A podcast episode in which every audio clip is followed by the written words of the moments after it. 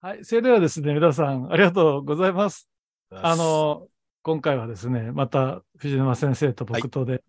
このシンシリーズを語る会は、なんとシン・ゴジラをやって、シン・エヴァはポッドキャストでやって、シン・ウルトラマンもズームでやったので、なんと全部やってますということで、いよいよ、はい。これはもう仮面ライダーもしとかなきゃということで、シン・仮面ライダーについてもうん。ございますという形で、いよいよ始めたいと思います。じゃあ今日もどうぞよろしくお願いいたしよろます。しくお願いします。あじゃあ、まずは、どうでしたか？藤島先生。あ、俺から。そうだなじゃあどうもありがとうございます。あの、まあ、一言で言うと、まあ、本当にありがとうっていう感じ。なんとかですね、あの、この時代にこうね、こんなものを作っていただいて、本当になんかもう、感謝感謝って感じなんですよね。で、まあ、その、おそらく商業的には、あの、かなりこう、なんつうか苦戦してたっていうのを、まあちょっと見てたんですけど。そうですね。まあ、でもね、22、3億ぐらいなんじゃないですか。そうですね。うん。まあ、ですから、なんつうかな、あの、いや、僕、その2年前にですね、あの、仮面ライダー50周年イベントだったかな。ああ、そうですよね。そうそうそう。まあ、あの、これ、ひろゆきさんとは語ったけど、仮面ライダーブラックさんとかね、ええあの辺のドラマと一緒に、こう、この作品がこう、なんていうかが発表されたときにですね、うおーとかって立ち上がりましたからね。わーって。あれですね、予告編、あの、編集されたあの、バイク集を見て、もう藤沼先生は全部覚えてるみたいな。そうなんですよ。で、まあ、あの、まあ、なんとか映画は僕は2回見たんですけど、まあ、1回ええは、あの、IMAX で見て、2回目は、まあ、またちょっと細部が見えるってことで見たんですけど、ええまあ、なんていうかな、あの、まあ僕は結構満足してて、結構満足してて、ただまあ、ちょっと世の中的にはなんかいろいろこうネットとかね、ああいうのの評判で見ると、なんかかなりなんか批判が多いんだなってんで、ちょっと仰天したのと、あともう一つは、えっと、メイキングのその NHK のそのドキュメンタリーがパワハラじゃねえかみたいな話になってて。で、あれがなんかその、若干ちょっと気になってたんだけど、ただそその後公式がこう、ちょっとこう、なんというかな、メイキングの映像のそうそう楽しげな、はい楽しく作ってるよっていう、あの、なんかみんながこう、ひたすら池松くんが悲しい目ばっかりしてないよみたいな。そうそう。だからおそらくなんかやっぱり、僕はこうあのメイキングもやっぱ本当なんだろうなっていうふうに思ったりもしてて。まあでもそう、でもあのメイキングはメイキングよくわかりましたけどね、気持ちはね。うんそうですよね。話はありますよね。いや、だから僕はあとね、やっぱり俳優さんに感謝っていうか、まあなんつうあか、結局、だって、自分でやってますからね、あれ。おあれ、ちょっとね、だから本当にあの、最初のその仮面ライダーの最初の、まあうんいわゆる915って言われてる、あ、ええ1話から9話まであの、藤岡弘が実際にスーツを着て戦ってたっていうのを再現してたんですよね。はいはい。あれがまあやっぱすごいなとかと思って、今時。ええだからそういう点でこう、なんつうかな、ちょっとね、胸熱になるものがあったんですよ。でそのまあ僕はあの、ポッドキャストでも毎回こう言明してますけど、その915が最強に好きなんですよ。そうですよね。もう1話から9話までが、まあとにかく異常に好きで、もう本当にあのね、細部まで全部覚えてるっていうぐらい何度も見てるんですけど、まあなんかそういうこう、だからなんか制作発表の時になんかあの、安野監督がこうノスタルジーは捨てたくないっていうことをはっきり言ってたんですうよね。ん。だだノスタルジーは重視するんだみたいな点で言うと、まあ、ものすごいノスタルジーだなとかっていうふうに思ったんですけど、逆にその、えっ、と、まあ、受けないだろうなと思いました。あの、要するにこれ、シン・ゴジラみたいに、こう、すごい普遍的なテーマとか扱ってないので、あんまり。あ、でもまあ、一応扱ってはいるんだけど、今日お話になるかもしれないけど、まあ、やっぱりああいう感じじゃないですよね。だから、そうそう。やっぱみんなね、見た、見見終わった後で僕もそうですけど、みんなね、み多分多くの人が面白かったけど、これは多分ヒットしないなってか、ね、売り上げが伸びないなって全員が感じたと思うんそうですよなんですよね。だから、まあ、言い換えると、こう、なんとか、僕のこう、特撮歴のな歴史の中で言うと、まあ、東方特撮と東映特撮の違いってそうあるんですすよ。そうそうそう。もうザ東映の映画ですよ、これはね。ザ東映なんですよね。だから、うんそういう点で言っても、やっぱりなんか全2作の新とはやっ、あの、特撮の新シリーズとは、やっぱり、かなり違うっていうか、そこのやっぱり伝統は踏まえてるのかなっていう。だから、全くつぶらない人は違う、その、なんていうかそううこうラインで作られてるから、ちょっとやっぱ分からないだろうなって言うけど、僕もこれちょっと語り出すと止まんないんで、まあちょっととりあえずそんなところで。いえいいでもいや、今、その話はめっちゃいい話ですよね。なんかそれ そうそう、僕はちょ、一回見たときにね、パッとフェイス書こうかなと思ってね、なんかその後の用事があって書けなかったんですけど、あの、いや、東映の映画ですよね。っていうのはすごく面白いなと。東映の映画ですよ。うんっていうのが、それまず一つ面白かったんですけども、そうですね、僕もまあ一回目見て、でも、僕はそこまでだから、仮面ライダーの最初の話を、だから、多分現役でなかったからい、やぜ絶対違いますよ。ね、だから見てないんですよね。ウルトラマンは再放送されてたので、割と見てた覚え記憶あるんですけど、仮面ライダーの一番初期初期って、なんか見てなかったなと思って、でもだから今回あれです、安野さんが、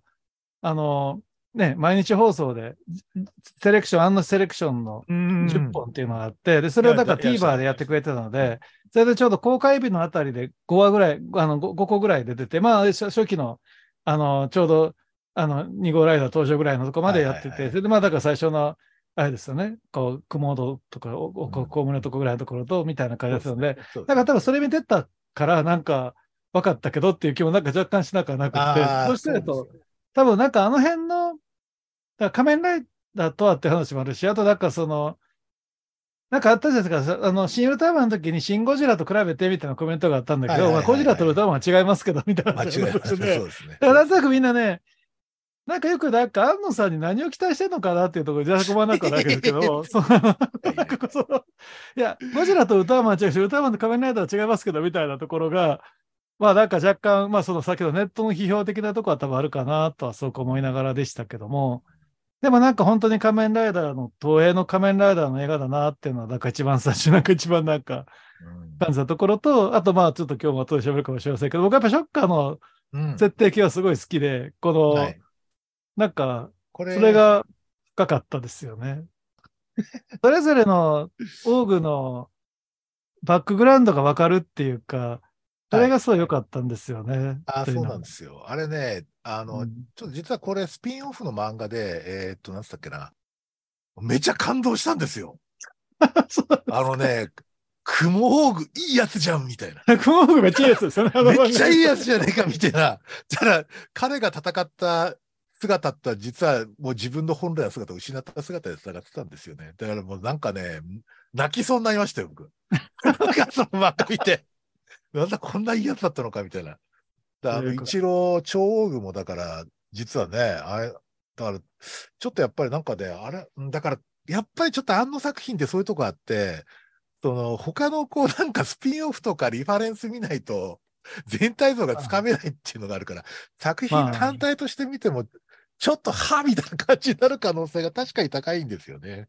うん、そうなんですよね。だから多分今回って多分あの、漫画版も読んでないといけないですよね。いや、もう絶対そうです。はい。そうそうそうそうそう。あの、元々のやつね。もともとのね、はい漫画とテレビと両方見てる必要が多分あったりとか、まあわかんないから、その辺がだからどこまで、だから逆に文脈的に僕も見ちゃうからあれなんだけど、全くゼロベースで見た人にどう見えてるのかが若干わかんないところもなくはないんですけども、っていうのはなんか思いながら、ですねでも多分きっとこれはそこまではいかないなっていうのは最初に思ったのが、やっなんかありまだから。ハイコンテキストなんですよね。そうそう、ハイコンテクストなのと、まあ、また、そうそう、話すと、だからやっぱり一人称映画なので、その、すごくいろんな意味で一人称映画なので、気持ちの乗っけ方がすごく難しいですよ。だから逆であの、シン・ウルトラマンで西島さんがめっちゃ聞いてたんだなってことをなんかめっちゃこう思ったっていうか、そうですね。だから多分その、こう、ただ見てる人が心をどこに置くのかっていうのが意外とね、すごく起きづらい映画でか、感情移入はね。そうそうそうそう。だから、だって本郷武史も人格変わるじゃないですか。あの人間と仮面ライダー。まあ変わるっていうか、まあ一貫性が保ってるんだけど、こう揺れるし、はい。で、浜辺さんは途中で死んじゃうしとかなんかこう、なんていうかな、こう気持ちの乗っけ方が多分難しい映画だろうなってとか、すごく一人称に乗っけ、だから一人称に乗っかることができるとすごくいいんだけど、こう、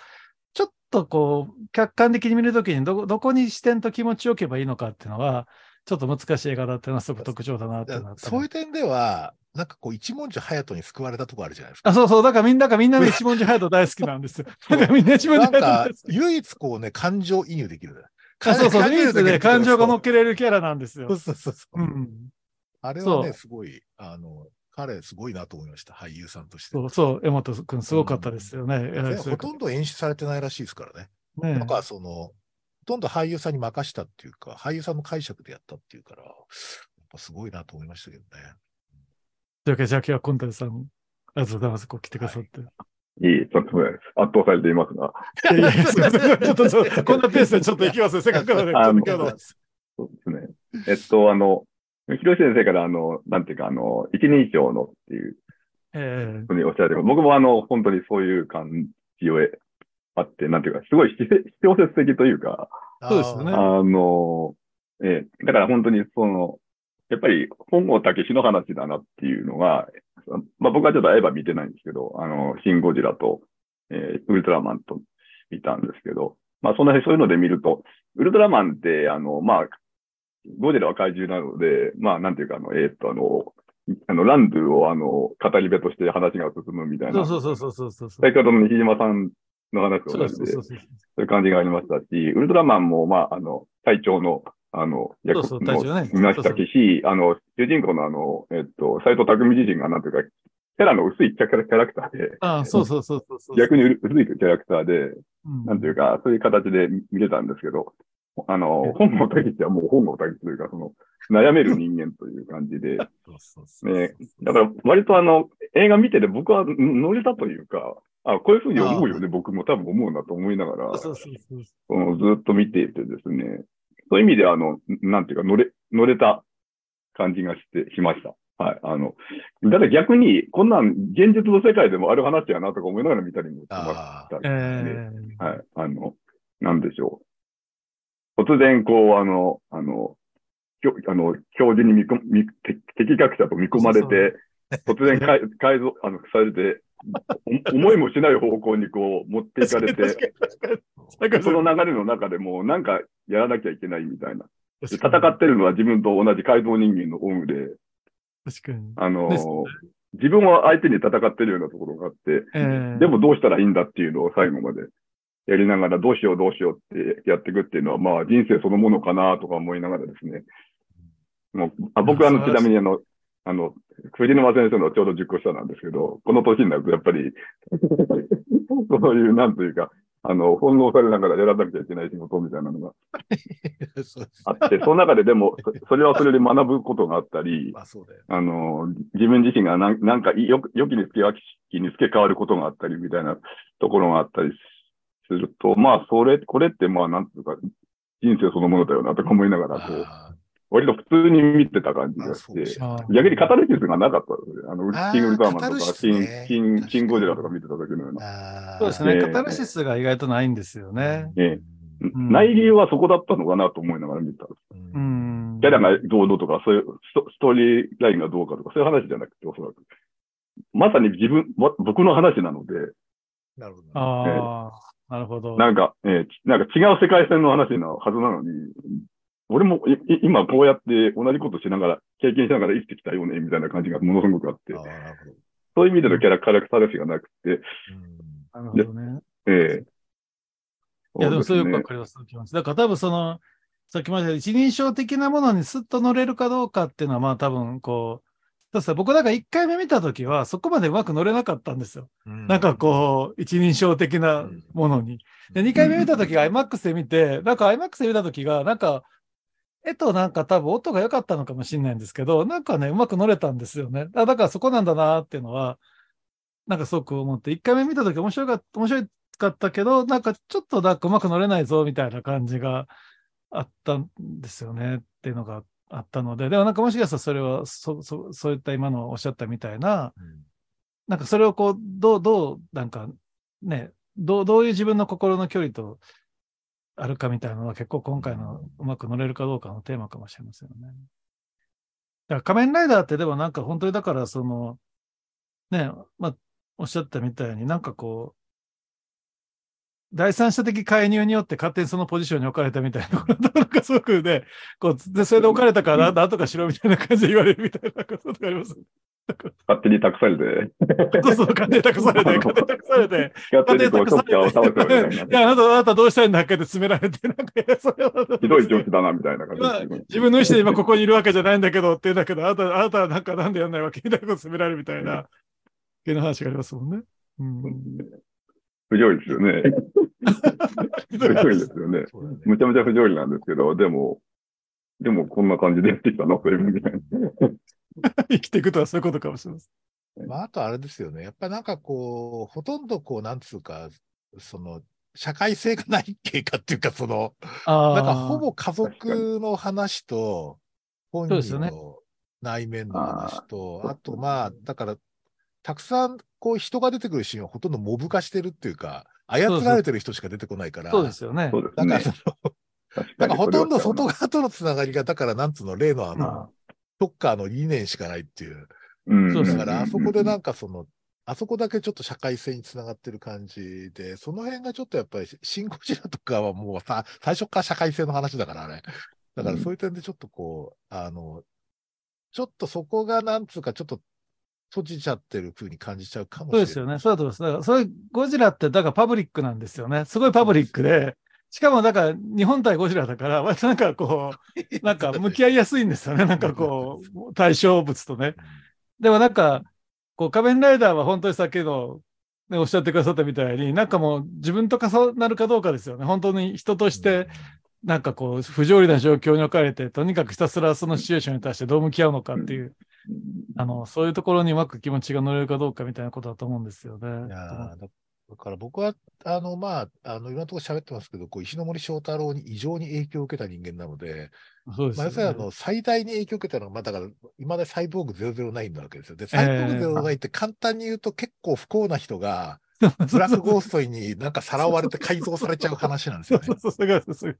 そうですよね。それでなんか、そうそう、なんか、勝手に生きろみたいな感じそうなんですよで、なんか、ただ僕なんかね、子供とかずっとその改造人間っていうね、テーマにすごいね、執着があってですね、だから。あこう改造人間とかっていう言葉出ると、もうなんかもうね、燃えるって感じ。だから、その、だからあそれそれってやっぱ仮面ライダーですよ。仮面ライダーのこの、第1号、915来、1号の9話がそこ見てショックを受けて、それ以来みたいな。今そうですね。だから、れ？なんか、あれは本当に、だから、そのサイボーグ009っていう、こう、なんつうか、こう、二次元の世界がですね、なんかうん実写になって出てきたっていう感じが僕すごいして、それですっごいもうね、うわーって言っちゃったんですよ。なるほど。あー確かにね。一番やっぱり衝撃的な、まあ、009もそうなんですけど、ね、年取らないってことなんですよ。サイボーグって年取らないってこと。と、生殖能力を失ってるっていうあことと、ど。まあ、あと元にあ、戻れない仮面ラと同じですね。だから仮面ラと同じなんですよ。だ僕、そのなんかね、その、不能感、不能なって言った言葉はおかしいけど、で生殖能力のない状態させられた人間が何のために戦うのかみたいなところのこうろ論理立てとかそういうのがすごいこうやっぱり関心があって、でやっぱほあのそういったね、藤岡弘ってすごいね、やっぱりなんかね、その、あの役に付けさせられたこう不条理感もプ。含めて、うんなんかね、すごいこう、あの演技に哀愁があるんですよ。なるほど。なんかこう、やっぱりね、寂しげな顔しないとね、仮面ライダーじゃないんだよね。改造人間じゃないそうですね。寂しげな顔がいいですよね、藤岡弘はねなんで。なんで、こうなっちゃうんだろうみたいなね。だから、ルイコさんを愛せない自分っていう体になってしまった自分をさび、をこう、なんていうかな、隠すようにこう去っていくじゃないですか、その場面から。うん。ここにこう、子犬が出てくるわけですよ。子犬を可愛がりながらこうやってくる。このなんか話。そういうシーンが、もう、なんかね、たまらないんですよ。なたまらない。たまらない。たまらない。だからそう、そういうテーマ系ってなんかね、惹かれるんですよね、すっごい。009も、あの、島村城とあの、フランソワーズが、なんか恋仲になりそうな雰囲気になるじいや、ゃないですか。だけど基本生殖能力ないからね、二人とも。結 局そういうことにはならないんです。僕知らないですけど、そういうことにならないんですね。愛愛し合ってはいるんだけど、だだからその、あいわゆるそういうふうにはならない人間ではないっていう、そうなんですよ人間的なその恋愛関係とかで、ですそういうのならないってことですよね。でね、フランソワその辺がーズの方切ない。そう、うんフランソワーズの方が、ちょっと改造されてる部分が少ないから、ちょっと年取るんですよ。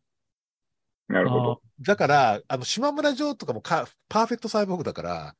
要するに全然年取らないけど、彼女の方が少しずつと年取っていくっていう形になってて、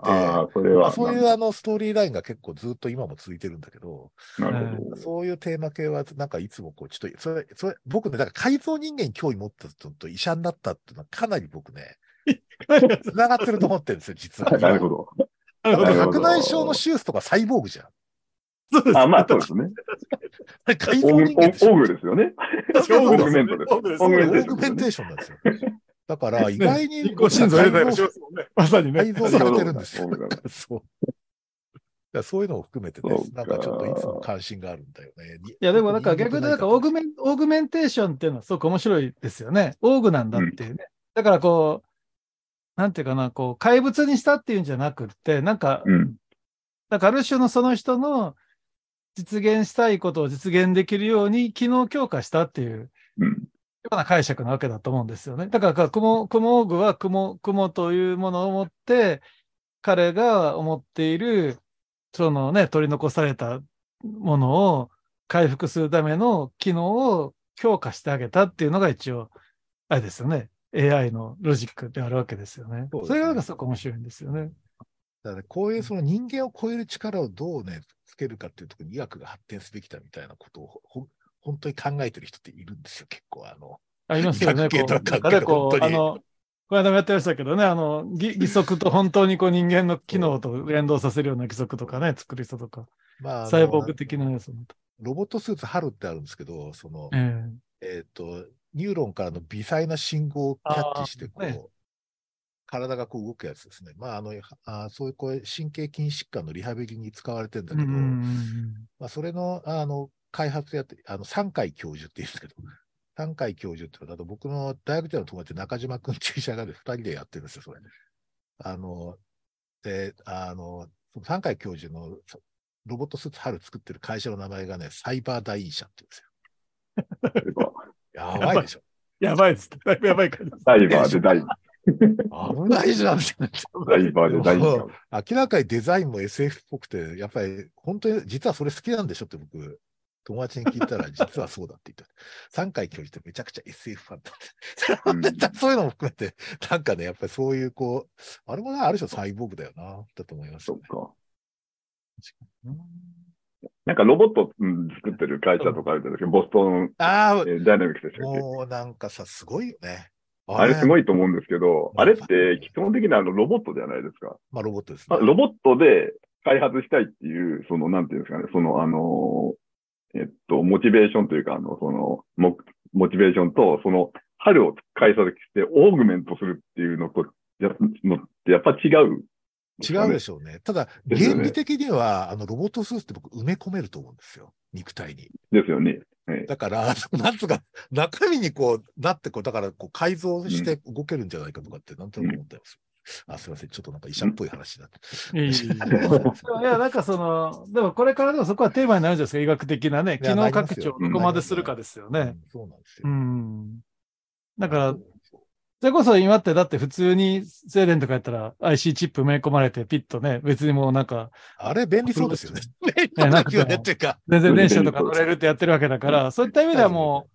う、それが結果的にだからテレパシーみたいなものかもしれないですもんね。だってね、そうですとかねあ。通信できますもんね。そうそう、通信とかが埋め込まれてる人体っていうふうにこう考えていくと、だから人体をどう、どう素材として扱っていくのかってことに対するうん興味を持つカテゴリー的な発展は絶対あると思うんですよね。あの、イーロン・マスクが、あの、例の頭にこう、あ、そうですね、頭にね、色埋め込むやつ。そうですねあれ最近ニュースないですけど、かなりうまくいってるらしいですよね。話あ、そうなんですね。はい。うん。すごい、あの、なんかこう、端末埋め込んでも、なんか神経の方がそれに馴染んでいくって話があって、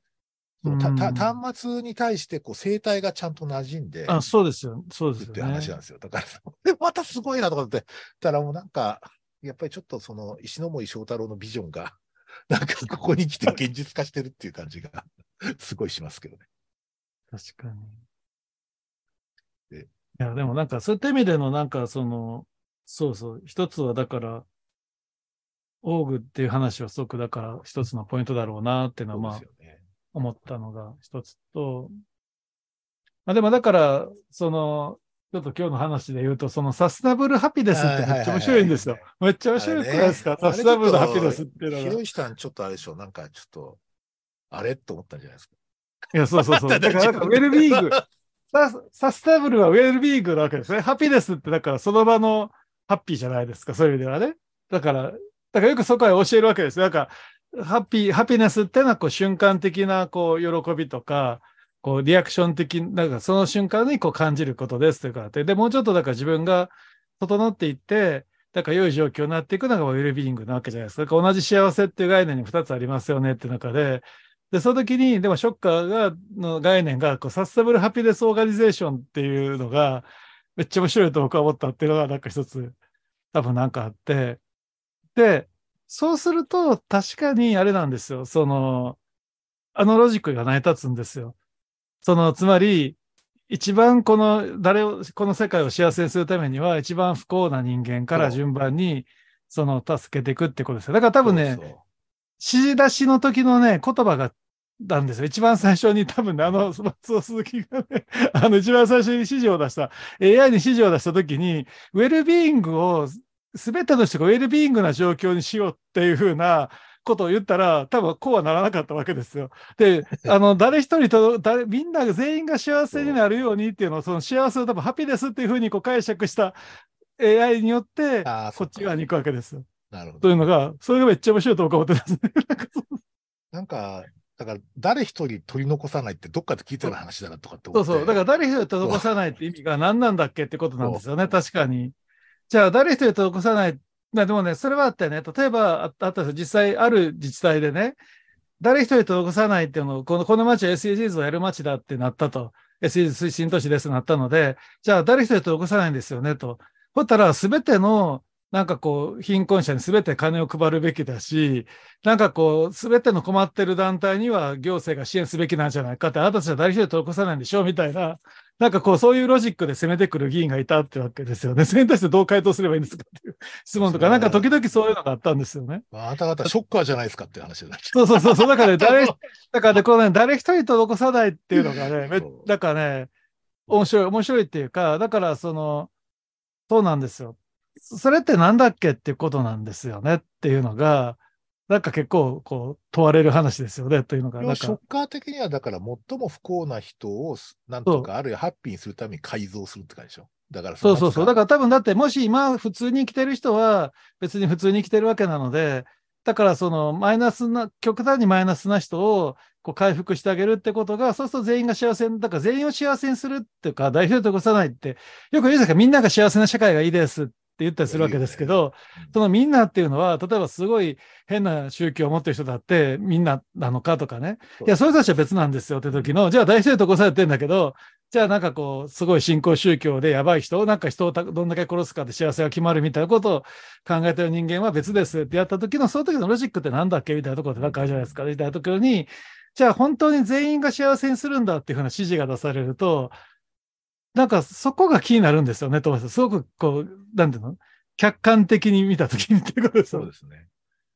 いや、だから、それはすごく面白いですよね。まあ、例えば、いわゆるなんかもう世の中でちょっと揶揄されるような、そういう無敵の人って概念があるじゃないですか。その、そうそうつまりそうそうそう。のなんつうか、もう何も捨て、こうなんか守るものないから何でもやっちゃうみたいな。そうそうそうそうそう。なんかそのあたりがおそらくなんかこう、ちょっと、なんつうかな、その改造される対象としてこう、選ばれるんだろうなっていうふうには思いますよね。これ、ショッカーからすると。そうなんですよ。だからそこはね、すごく面白くて、でね、で、割と、だから、それぞれなんか、よくわかるじゃないですか、映画見てて。つまり、例えばその、なんちゅうかな、クモオーグは、やっぱり、なんか、まあ、すごくある意味で、あの、阻害されてたわけですよね、多分ね。。あの、そうそうそうそう例のあの漫画だとそうですね。そうそうそう。まあ、それだから、そうそう、映画見ててもすごくよくわかるし、だから例えばコウモリオーグは、だって、だから自分の研究成果、めっちゃ自分がいいと思ってる研究成果を誰にも理解してくれないみたいな、なんでみんな分かってくれないんだみたいな。もうそうですよ。完全にそうみたいに、あの、もうめっちゃ気持ちわかるみたいなですね。なんか俺の、俺の成果こんだけいい、いいし、面白いし、めっちゃ意味があることだと思ってて、なんで誰もわかんないんだっていうふうにガーってなって、周りから学会とかで発表してものすごい批判されて、お前ばっかすだみたいに言われてガーってなってた人っていうことですよねっていう、なんかそのイメージがわかるし、だから、なんかこの、なんかネットのコメントでも最初の頃になんか、あの、サソリオーグはいるのかっていう話が結構あったんですよ。長澤まさみが何のために出てきたんだったんだけど、でもすごい長澤まさみの存在って多分あると思うんですよね。多分こう、すごく性的な立場で虐待されてるような人っていうのが、のその象徴的な部分がなんかすごくあるし、じゃあその超王具もそうでですよね。超王具とかも、あ、あの、あ超王具じゃないや、八王具、八王具も、ねうん八王具も多分支配されるってことですよね。だから女性が支配される側の立場にあるっていうところだから、支配っていうものが、あの、何なのかっていうふうなテーマだなとか。で、多分その、ね、だから多分あの、一文字さんは一文字さんで、多分うんね、ジャーナリスト、戦場ジャーナリストみたいな人なので、多分いろんなことがあったんだろうなっていうのは、なんかすあごく。れね、あの、涙流すだけで全然わかんないんだけど、なんか伝わったけど、そう、だからすごい伝わってきますよね。なんか多分めっちゃいろいろなえげつないことがあったんだろうなっていうのが、多分なんか、すごく伝わってくるだろうしとかっていう意味での、でも逆に言うと、なんかね、そこはすごくこの、いや、映画の構成的にそこはすごくよくできてると思ってて、あの、意外とあの、サステナブルハピネスで AI がそういうロジックによって、本当に辛い人間を回復していくってことが、全員を幸せにすることなんだっていうロジックによって、っていうロジックで、なんか一人一人のその人たちを見ていくと、そのバックグラウンドがすごくよく見えてくる。っていうのがなんかね、そこはね、作品の作り方としてはすごい素晴らしいし、逆に言うと考えさせるとこなんですよね。だからなんか、なんかあるじゃないですか。だから誰を救うべきなのかってなんかありますよね。なんかこう、この世界を良くするためにっまあ確かに。ていうのは、そこはなんか僕的にはすごく面白かったところであったんですよね。だから、こう、SDGs とショッカーどう違うんだって話になる。いや、そうそうそう、SEGs とショッカーどう違うんだって話ですよ。そう本当にそうなんですよ。本当になんかね、そういう感じがしますよね。そうそうそう。だからめっちゃそうです。SDGs とショッカーどこが違うんだですよ。うん、で今のだから特にあれのね、そのデジタル、あの、だから今も、今もちょっと今まで立教でサステナビリティ教えてますけども、まあ一つ今年新しく取れてるのが、やっぱりディープテックサステナビリティのベンチャーというのが今すごいアメリカで増えてるんですよね。ああ、あ例えばだから例えばどんな感じの？あすごいなんていうか、例えばこう CO2 をこう吸収する、あの、は機械を作り出すだとか、、なんかこう、なるべくこう、だから合理的にあって、いかにこう、あの、建築とか都市空間から CO2 を減らすような都市デザインをしていくかみたいな話とか、なんかそういうのをこう、こう組んでいくようなプログラミング作りますみたいな感じだとか、結構だから今のサステナビリティとか、その、まあでもある種すごく面白いんですよ。すごく面白いんだけども、すごくこう、テクノロジーを使って何かを改変していくことによって幸せが訪れるみたいなロジックは結構今あるんですよ。なんかこう。あ、なんかこう、社会を良くするためにはテクノロジー。そうそう、社会を良くするためにテクノロジーを捨て、まさに何か何かを強化して、何かをそうオーグ、オーグ、 augment して、あの、社会を良くするみたいな。思想とか、なんかイデオロギーじゃなくてね、テクノロまあ、ジー。そうそうそうそうそう。だからテクノロジー、純粋なテクノロジーによって、だって今までこうだったんだから、ここ変えれば変わるでしょみたいな感じのロジックって結構なんか今最近ちょっと流行ってるんですよ。なんかサステナビリティって考えるっていうのは、なんかどっかそういうことなのと、あとね、途中で、なんかちょっと前になんかネットでニュースに、ネットでちょっとだけ話題になったんですけどね、なんか最近、小学生に SDGs を教えすぎると、地球が、地球にとって人類は悪いんだっていう風な概念を持つ子供が増えてるっていう。なんか、なんかあれです。なんかどっかのは、やっぱりなんか仮面ライダーっぽいテーマになってそうそうそう、だからね。ね、過剰な SDGs 教育は、だからそれでなどどっかの新聞にあってね、過剰な SDGs 教育はやめるべきだみたいなあ論説が出てて、ねゴジラかなんかでそういう話出てきますんで。まあ、そうそう、ゴジラもそうですよ、ゴジラも、ゴジラもそうあだし、のそう。だからまあでもそういうのってよくあるんです。あの、サノスが、サノスがそうですよね、まさにアベンジャーズでね。だって、多すぎるわけだから、とりあえず半分にしといた方がいいかみたいな感じですよ。なんか、なんか、とりあえず半分にしたらなんか地球環境だって守れるし、いろんなものは持続可能なんじゃないのみたいな。とりあえず、だから、ランダムに半分消せばいいよねっていうロジック、うんロジックが、まあ、あの、アベンジャーズのサノスのねなんかロジックなんですよね。そうそうそう。でもなんか、だからすごくその辺って、なんか今の時代の気分としてすごくあるんですよ。その、あなんか、だから、どなんかこう、バカっぽいと思うかもしれないけど、でも確かにね、なんかあれですが、環境問題やってるとだんだん人間が嫌いになっていくみたいな人も確かにいるんですよね。なんかそうそうそそううん単純な、単純な考え方になっちゃうってことね。因果、因果的にこう、あそうそう、因果的原因と結果があってだって、そうそう。理由でこう、良くなるだろうみたいな。うんそうだし、だとなんか人間がやってることひどいですよ。だって生物の多様性はなくしていくわ、森はなくしていくわ。うん なんかこですよね。ね複雑系なのに。そうそうそう話ではありますよね。なるほど。でもだから、その時ね、だから人間中心、だから逆に言うとね、ヒューマンセンターととか、ヒューマンセキュリティって話が、やっぱりすごく大きなテーマとなってきた時に、だから例えば、なんか誰を本当に救うのか救わないのかって、すごく大きなテーマじゃないですか、今って。確かに。なんていうか。いや、そうですよ。いや、プーチンを守った方がいいのか、本当に徹底的に潰した方がいいのかって、すごい難しい問題っうんていうか、とかね、なんかね、まさにそう複雑な世界の中で、なんかそのサステビリティっていうことは、なんか絶えずそういうこととのなんか照らし合わせですよ。だからすごく SDGs とショッカーは近い、近しいものがあるとか、ね。そう。あなんか、北米で一時期流行った反出生主義ってあるじゃないですか。そんなあそうそうそうそうそうそうそうあれって要するに人口減らさなきゃダメだみたいな。そうそうそうそう。まあ、あと子供作っても子供あんまり幸せになれないみたいな感じ。なんかやっぱりそういうちょっと、なんかこう、人間主義的なっていうか、人間中心主義的なものがこう、反転してすげえなんかこう、ちょっとやや過激なお世になっちゃうのかな、もしれないですよね。確かに。うん。だからなんかその、それをなんか逆に言うと、まあまあ、なんかまあいろんな、まあ、意味合いもあるんでしょうけども、でもなんかこう、多分まあなんか安野さんもどっかでちょっとちらっと言ってましたけど、なんかあの、多分ショッカーの設定に一番苦労したってわけですよね。なんか選ば、だから元のショッカーです選ばれた人間、そうですね。なんか能力の高い人間が、なんか最終的に支配する系を目指す、なんかそういう系ですもんね、最初のショッカーはねそう。ですね。での、あの、選ばれた人間がいて、その人たちを強化して、さらにそうすると他の人間が追従せざるを得ない状況を作ることによって、最終的に、あの、世界統一を行うみたいな感じが多分ショッカー的ロジックだったんですけど、いや、だから本郷武とかだって原作だと知能指数なぜか250とかですそうそうそうそうそう ものすごいことになってて。だけど、スポーツ万能今回ので今回の本郷武って、まあ、スポーツ万能だけど、コミュ障ってことって言うそうそうそうそうそう。あれね、なんか、え、ちょっと、ちょっと待てよ、みたいな感じだったんだけど、だから、ちょっとそこはこう、ずらしてますよね。だからそうそう、ちょっとずらしてる。る。だからね、そのね、ずらし方がちょっと面白いところがあって、だから多分そういうエリート主義ではなくって、さ、先の取り残される人を、に対するその反転的な部気分みたいなところが、多分すごく現代的な、なる。ある種の悪になり得る部分なんですよね。悪、悪、悪、悪とは何か、正義とは何か、またちょっと難しい問題なんですけど、いや、みたいなね確かにね、日本でもちょっと最近そういう手の事件が多いですからね。そうですよね。やっぱり自分は不幸なんだっていうふうに、こう、自分で自分を定義して、だからパワーがいるんだっていうロジックみたいなところが、多分なんかそうかあって、それは多分その、なんかトランプ主義的でも多分あるし、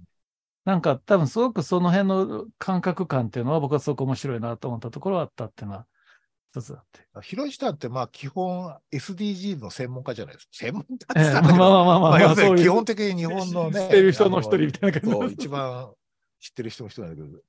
その辺、広石さん的にはどうなんですか？ショッカーでない SDGs っていうね、ビジョンだからそこすごい、だから、いや、そう面白いです。そこすごく難しくって、そう、だからその、ね、ルイコさん的はだから最大多数、最大幸福を選ばなかったんだっていうね、そうじゃなくって、、困難な状況の人を徹底して、で、困難な不幸な順に、その人をのエンパワーするっていうことを AI は選んだんだっていうふうなロジックを述べるじゃないですか。で、それって、なんかすごく、なんかあって、いや、でもなんかこう、なんかすごいそこ難しいですよ。誰一人と残さ、まあ、誰一人と残されないっていうことは、誰一人と残さないと、誰一人と残されないは違うんだって話が結構あるんですよね。だだから誰一人と残さないというと、さっきのあうんのショッカー AI 的なロジックになるんですよ。でも誰一人と残す取り残されないってなれば、確かに貧困とか格差は生まれるんだけども、ただ貧しい状況になっても、もう一回こう学習する機会が与えられたりだとか、次のこうなんか、まさにリスキリングして、キャリアチェンジをして、成長できる可能性はあるけど、まあでも確かにこう、不幸な状況の中小いるよね、みたいなところはあるんですよね。っていう、そこの、その辺のなんか微妙な違い、取り残さないと取り残されないっていうことの、なんか多分違いみたいなところは、実は SDGs の、まあこういうことを SDGs やってると、すごいこう、ひたすらそういろんなこう、なんか突っ込みにぶつかるわけですよね。なんかこう、の 中で、あのね、こうね、ショッカー的ロジックがめっちゃ出会うわけですよ。ああ、なるほど。そこにめっちゃ反応するかもしれない。いや、うん、ちょっと深いですね。現代的なテーマ。そう、だから現代的な問いなのと、だからね、この、その、なんちゅうかな。ね、その一番不幸な人って誰競争みたいなところが今の時代なくはないんですよね。いや、そうですね。確かに。うん。そうなんだよな。あとだから、ね、そうなんだよな。そうなんですよ。だからあの、すごくあれが面白かった。だから八王が面白かったんですよね。すごくね、僕的にはね。支配、はい、支配にこだわる。はいはい、はい、支配にこだわるっていうのが、うんだからそれだ、それは逆に言うとものすごい支配され続けてきたっていうことなんですよね。まあ、あかつあれが、あれじゃないですか、あの、島田陽子ですよね、彼女って。それではあの、昔の。あ、昔のね。昔のね、あの、ルリコさんの友達の。あ、はいはいはい。ああ、そうか、そういう意味ね。あそうそうそうなるほど、なるほど。はいはい、昔だったら島田陽子なんですよ。そうですね。確かに。そう。うん。だから、ルイコさんの友達で、でもなんか、ルイコさんの友達は結構最後の方戦ってたりとかしてましたもんね、なんかね。っていうのがあって、でもなんか。戦闘的で。戦 闘そうそう、戦闘的。そうそうそう。だから少年ライダー隊と一緒に戦ってたそうそう、少年ライダー隊と一緒に戦うんですよ。そうそうそう。そうそうそう。っていうのがあったから、でもそれが、多分彼女はすごくお嬢さん的な設定で、多分恵まれていたんで、すごく大切だったんだけども、でもなんかそれがある意味の現代的な社会におけると、すごく支配されてただから女性であって、そういう小さいというか、ものすごい支配下、支配されてるっていう実感の中で、こう小さい時に来てたから、割と小さい時にね、ショッカーにさらわれてるから、うん、多分そういう概念だったんだなっていうキャラ設定的なものがなんか見えてきた時に、うん、じゃあその幼少期の少女を、少女がすごく支配されてる構造とは何かとか考えると、なんかちょっとこう、興味深いというか、それはすごいこう、なんか現代的なすごい課題だなって思ったりとかしてたっていうのは僕はすごく面白かった。物語のそう物語構造って割と、まあちょっと広島見てないとだけど、最近のこう仮面ライダーの シリーズでも割とあって、ああの、なんかこう、し、こう、なんか両親とかそのなんかそう、なんつうの、あの、あるグループの支配下にあった少女がどういうふうにこう自分を取り戻していくか、うん、ああ、そうそうそうそうそう。そういう話ってあるんで、結構やっぱりずっと語られてるテーマですよね。うんそうなんですよね。だからなんかこう、意外とその辺はだからすごく、それ辺って多分すごく現代的テーマなんですよね、とすごく思うんですよね。現代社会の反映してるテーマの一つだなっていうのがあって、だからなるべくたくさんの数の人を支配するってことが気持ちいいんだみたいな。でもなんかそれはさっきのね、コンサルさんもおっしゃってたみたいな、なんかそういうのってあるじゃないですか。ね、なんかこう、たくさんの人を支配したいみたいな、なんかそういう気持ちあちこち多分みんなが持ってるんだと思う。まあでもそういう人いるっていうのはわかります。いや、そういう人多分世の中にあちこちいるんだと。まあでも、だっていっぱいあの、だっていいねいっぱい集めて、なんかこう YouTuber とかで、なんかいいねいっぱい集めて、それでなんかもう自分がやってることインフルエンサーになるみたいなのが今の憧れなんですよね。だから自分の影響力を持たせて、なんか母ってさせたいみたいな気持ちだからこう論破系みたいなのあるじゃないですか、今ってこう、YouTuber でも。はいはいはい。だからなんかその感じってなんかすごくよくわかるじゃないですかっていうのがあって、っていうのは、そうですね。うん。うん、まあ、というのは、まあ、トヨタリをちょっと僕は非常に思ってたっていうのは、ちょっとショッカーシリーズの話です。はい。で、そのフォロワーの人のあのプラーナを吸収して、あの、そうそう、フォロワーの人のプラーナを吸収して、これなんかちょっと金持ちになっててドバイに住むんですよ。そうそうそうままさに支配。そうそう、まさにそれでなんとなく支配してる感じがして。ね、で、だと下手したら国会議員もなれちゃって、俺は権権権であるぜみたいなやろうとかできるぐらいの世界になるわけですから、ね、立花隆的な感じ。そうそうそう。立花隆的な感じだな、それ。ね逆に言うと、だって、そういうのがありますよ。ガーシーとか一番だって、こう、あれな人が一番上までいけるわけです。逆に。で、なんかまあ、ちょっとね、今回議員だったけど、なんかそういう気候の中で、それがいいじゃんっていうか、それでなんで悪いんだっけみたいな、あの、議論はね、結構あるから、結構だからショッカー的な世界観は今めっちゃ広がってると思います。うん、ちょっと話ずれますけど、あの、八王子のあの、御殿ってあの、どう見てもキルビルのパロディじゃないですか。あそうですよね。そうそうそうそう。で、刀持ってますから。あれってなんかその辺のストーリーと繋がるなんかあるんですか？その僕キルビル見たことないんで、あの、繋がらないんですけど。キルビルそうなんってでしょうねまあ、どっちかっていうと、あの、うん。えっと、リベンジっていうか、こう、復讐みたいな話だから、ただ、盾はね、似てる。うん。けど、あの、僕は庵野秀明の盾の方が好き。なんかその、ゴリゴリなんか、うなんかあれは美しい。すごく。うん。でもね、まあ、そういった意味では、あの、あれですよね、ちょっとさっきのあの、ドキュメンタリー問題。あーまあそうですね。あそこはドキュメンなんかやっぱそうよく、なんか、よく気持ちわかりますよね、安野さんの気持ちが。僕はめっちゃよくわかったんですよね。つまり、盾のための盾をするなってことじゃないですか、あれあそうですね。ねそうそうそでもやっぱり、どっかで、た盾、盾の美しさみたいなものっていうのは、うん多分その、仮面ライダーの本質的なそのさっきの寂しい辛辛さとは矛盾するわけですよね。まあそうですね。だからね、うんこれね、あの、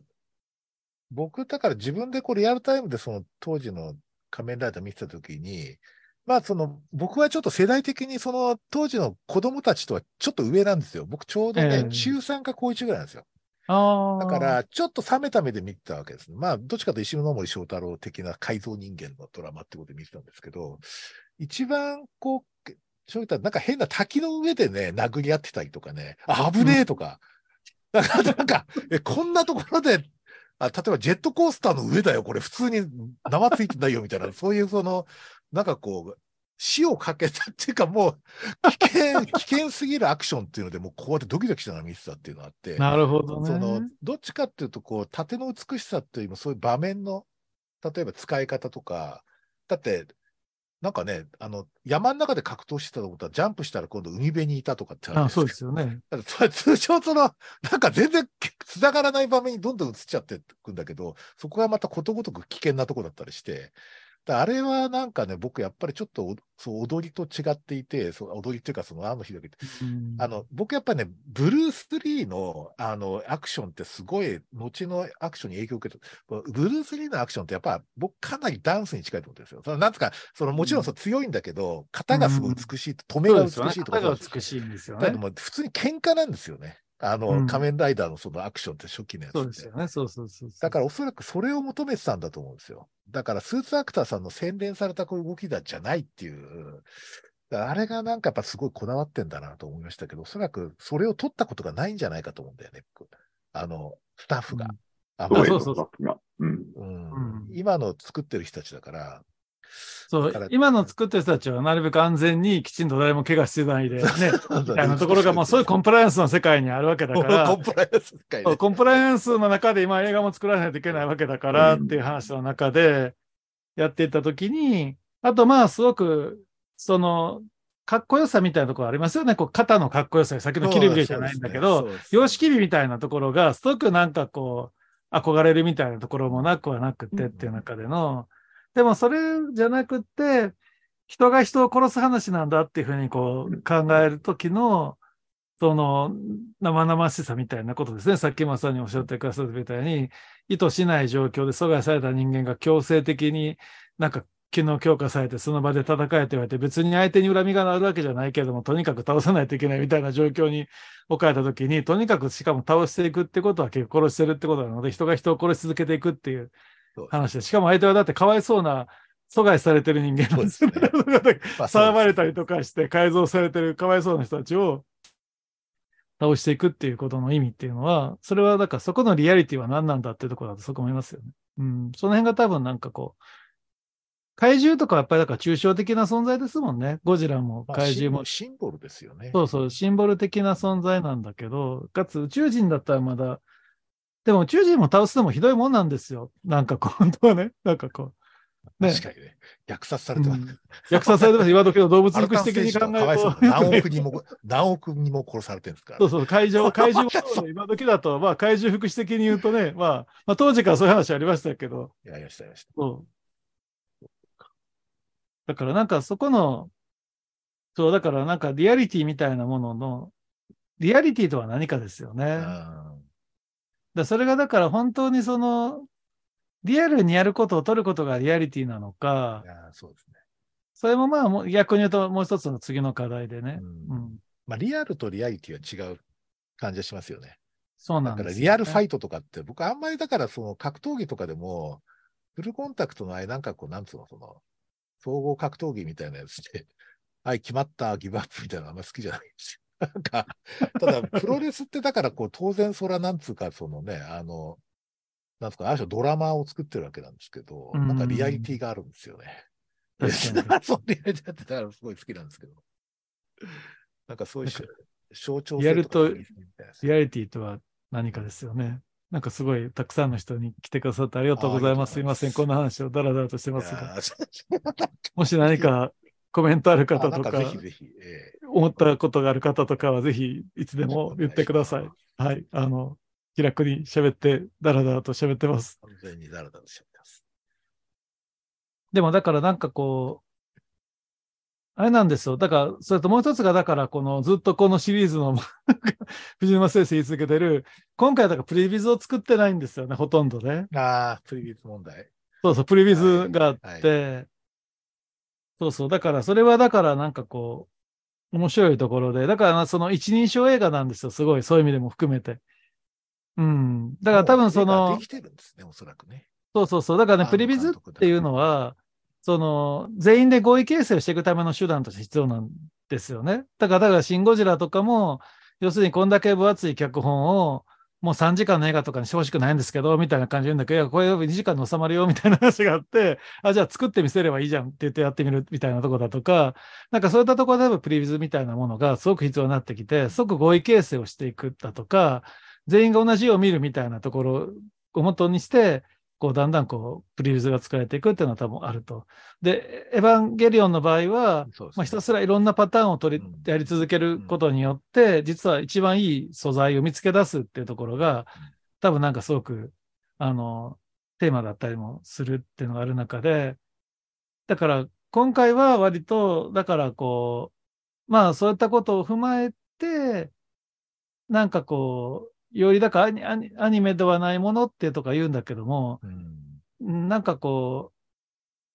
だからそれはだ、だからすごく面白いとこなんですよね。だからなんかあるようでないようで、だから自分がイメージしてるままのものではないものを超えるっていうのは多分人間の生々しいリアクションだとか、それこそ最後あのね、こうガーってやって喧嘩なんてやるんですよ。って森山未来とね、タスクと毛をつくんでガーってやるんですよみたいな感じとかも、なんか何もすんな何もすんなって、そのなんかこう自分の想像とかではない何かが生まれるはずだみたいなことがめっちゃ期待する気持ちわかるけど、それはなんていうかあの、ね子供にクリエイティブなアイディアを求めるようなもんで、よくあるじゃないですか、こう、子供の自由な発想で、みたいなこと言うんだけど、そんな 子供は絶対自由な発想で、そんな新しいアイデア思いつきませんけど、みたいな話と一緒で、なんかそこがね、なんかね、今回の、なんかいろんな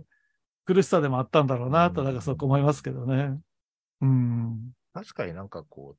アクションに関しては本当になんか完璧にコントロールできないっていう感じがすごいありましたよね。だからそこはすごい逆に偶然性の面白さが、おそらくあるそうそう、多分偶然性的な面白さみたいなものを多分追求しながら、ただ編集していく中で、だってあれ、それドキュメンタリーで逆に僕が面白かったのは、あれ、撮影終了が、だってあれでしょ、今年の1月とか、あ、去年の、そう、なんか結構直前まで撮ってんですよね、あれ。うん。だからだいぶ、だいぶまあ、だいぶリテイク、リテイク、リテイクで、リテイクが多分あったので。だからさ3本別の映画が作れるくらい動画があるらしい。そうそうそうそう。だから、だから、あと編集しの、編集してからもう一回撮り直しても、めっちゃいっぱいあるとだと思うそうあなんか、確かにちょっと、未秀才映像みたいなの公開されてたけど、おめっちゃかっこいいなと思ったけど、やっぱりなんかそれを続けるだけの金がなかったっていう話なんですよね。やっぱりね、ね予算の問題が大きいと思うんですよね、僕。まあね、東映ですけどね。東映ですからね、もう弱小で弱小ですからね。東宝と全然違いますからね。そう、東映ですから。ちょっとだからそこが残念だったかな。うん、ただまあ僕はあのやっぱりあの、まあほらあの、なんとかそのリファレンスを知ってるから、うん、だからリファレンスを知ってるので、その、とかっていう感じです。なんかその、これだよ見たかったのみたいな感じですね。そう、なんかね、あの、やっぱこう、頭の、例えば当時の特撮とかって、やっぱり、まあ、わかるわけだけど、チープだなと思ってるから、それを補ってんですよ、脳内で。こういうふうにすればかっこいい。見る方は脳脳内で保管してるけど、それやったなみたいな感じなんですよ。ああ、これが俺の保管してたやつだみたいな。保管してたこの変身シーンだこれはみたいな。なんかそういうのがすごいあってですね。めちゃくちゃあの、それは好きだったんだよ。だからこうなんです。だから確かにでもそれはあるんですよ。なんかこう、いや、それはありますよね。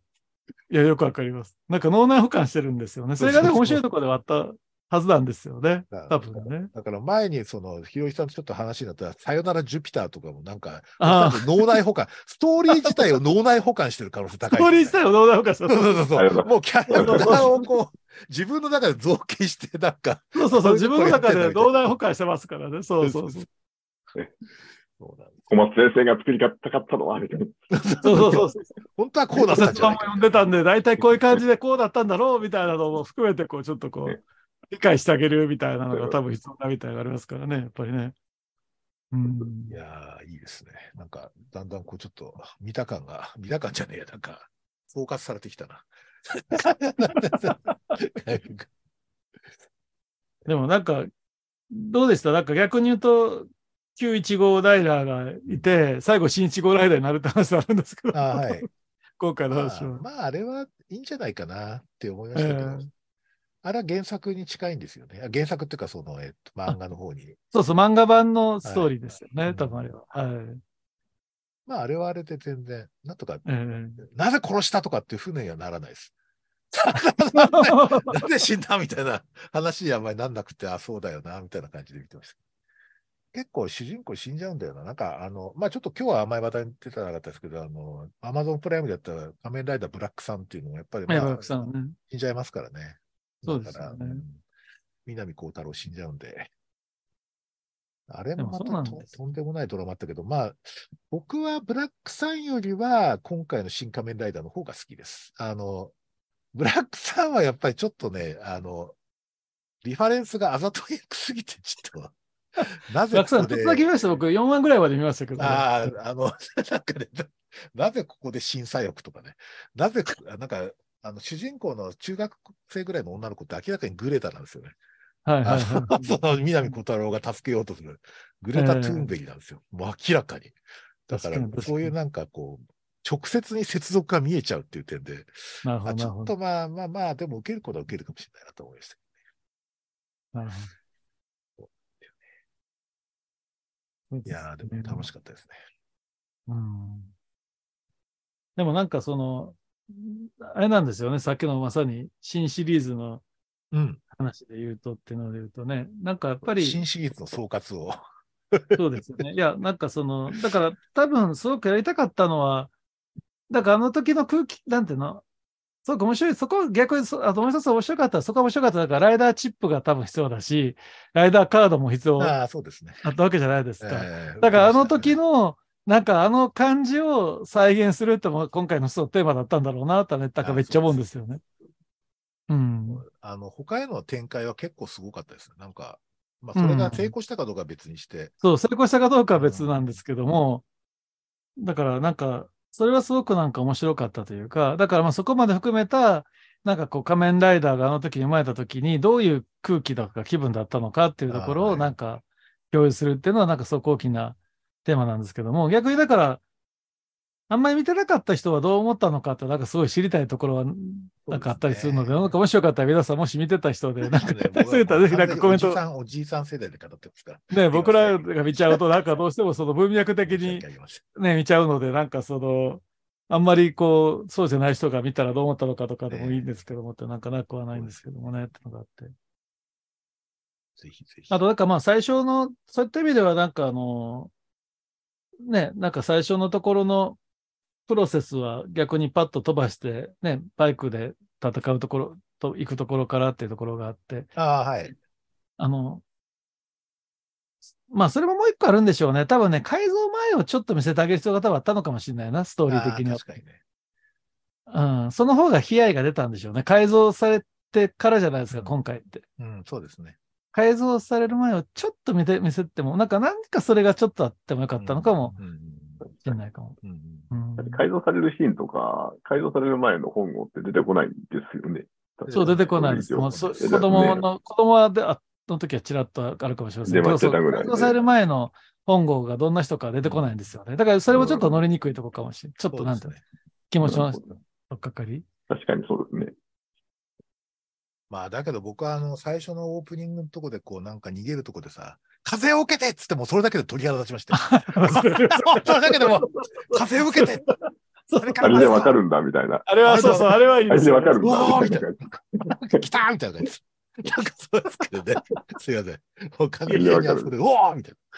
風を受けて。来たな。風を受けてるともう、風を受けて風といえば仮面ライダーですからね。風といえば。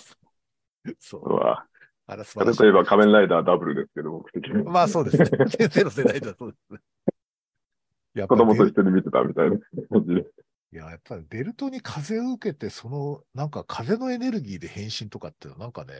めちゃくちゃかかっこよく感じたんですよ、当時、当時ね。あれを、まあ、ああいう形で、こう、現代的に、こう、なんか、あの、切り替えて作ったって、本当まあ、やっぱ僕は安野秀明すげえなと思いますよ。なんか、なんか、単純にそのリメイクじゃねえなっていうか、現ね代的に本当にしてるとかやっぱりちゃんとね、ね、ちゃんと理解してるところありますよね。素晴らしいですよ。うん。でもなんかこう、自然の力みたいなのももう一つテーマなんですよ、多分ね。いや、そうそうそうそうそうそうそうそう。そうそうそうそうこは、なんかショショッカーの改造人間は重要なところで、なんかロロボットじゃない、ロボット怪人みたいじゃないんですよね。そうそう、ロボット怪人ではないん遺伝子、ですよ遺伝子操だから作じゃないだけそう、だからさっきの先生の言うところ、だからより医学的に近いというか、だから、なんていうかな、そう、電子工学科というのは医学部系ですよね。生物医学系の。あそうそうそうそうそうそう。やっぱり改造人間はそうですもんね。いやー、だってね、たなんか最近はカテーテルとかでこう、あの心臓の弁膜症も治療できちゃうんですけど、カテーテル、あうんの心臓だけだったら。あの改造手術だよなとかって、なんか本当に、いや、すごいなとかって思いますけどね。まあでもどこ内科のまでか仕事ですからね。あれ内科のあれが内科の仕事になっちゃいましたからね。あ僕あの僕、元循環器内科医なんで、う。そうそうそうそう。この体なるほどやったことはないですけど、それは。は。えー確かに。確かに。まあ この辺の境界をどう設定したらいいかっていう、こう、ね倫理的な問題、あると思うんですけどね。改良が進んでいくと最後何が残るかみたいな話ですよ。えつ かそうなんか、何が的な、外科的な、その治療とかの経験のない人間が、人間の体に、こう、なんていうか、へ改変を加え、改変というか、うん、加えていいのか、みたいなですね。いやーありますよね。だから改変の問題ってやっぱりまあ、その、なんつうかな、あの、結構、まあ、リアルになってきてるので、例えば、本当に。ちょっと仰天したんですけど、この間、あの、中国でなんか人間の、なんか、なんだっけ、生殖細胞にあるクマムシの遺伝子を、あの、クマムシってものすごく放射線耐性とかすごいんですけど、えー、あれの遺伝子を組み込むのに成功したとかって話がちょっと出てて、やべえみたいな、スタートレックじゃんみたいな感じで。なんかその、スタートレックディスカバリーじゃねえんだけど。クワムシディスカバリーですね。クワムシがディス出てくるカバリーじゃねえんデだから。もうディスカバリーですそれはもうめっちゃディスカバリーです。なそう。だそれもね、なんかね、であとあれですよ、そのナウシカですよ、まさに。ナウシカね。いや、まさにナウシ、カも実は改造人間ですから。まさかナウシカの改造人間ってやつですよね。そうそうそうそう。なんかね、ちょっと全然、なんか、空想科学小説じゃなくなってきてるのが、ちょっと、本当に、 bioethics が問われるとこだけどね。なんかちょっとワクワクしてしまう自分もやばいと思いますけどね。だって話聞くと、ね。で、その、やろうと思えばやれてしまう状態になっていて、そしかもその、なんていうんですかね、 decision making をその AI に託しちゃいそうな、今、完全にショッカーじゃないですか。いや、それはショッカーですよね。そうショッカーロジックですチャチャット GPT とかそんなそうですよね。 ChatGPT。チャット GPT に答えてもらうって感じ。答えてもらうみたいな、えーなんかそういう世界が持っとるのかみたいな。だけど、あの、仮面ライダー、新仮面ライダーってまさにそういう話なわけですよね。そそうそうそれで、幸せの、幸せの定義を与えて、あとはコンピューター幸せの定義を任せるっていう。それで、あとはだから全ての情報を収集し続けるっていうね、コンピューターはひたすら情報を収集し続けるっていうのがあって、判断もしないし、何もしないけど、ひたすら全てのこ行為を、いいものも悪いものも中立的に収集、情報収集し続けるっていうのが多分テーマなんで。いやそこに倫理はあるのかと。ー、ね倫そもそも倫理って何なの？みたいな。そうそうそう。話が立ち上がりそうな感じで。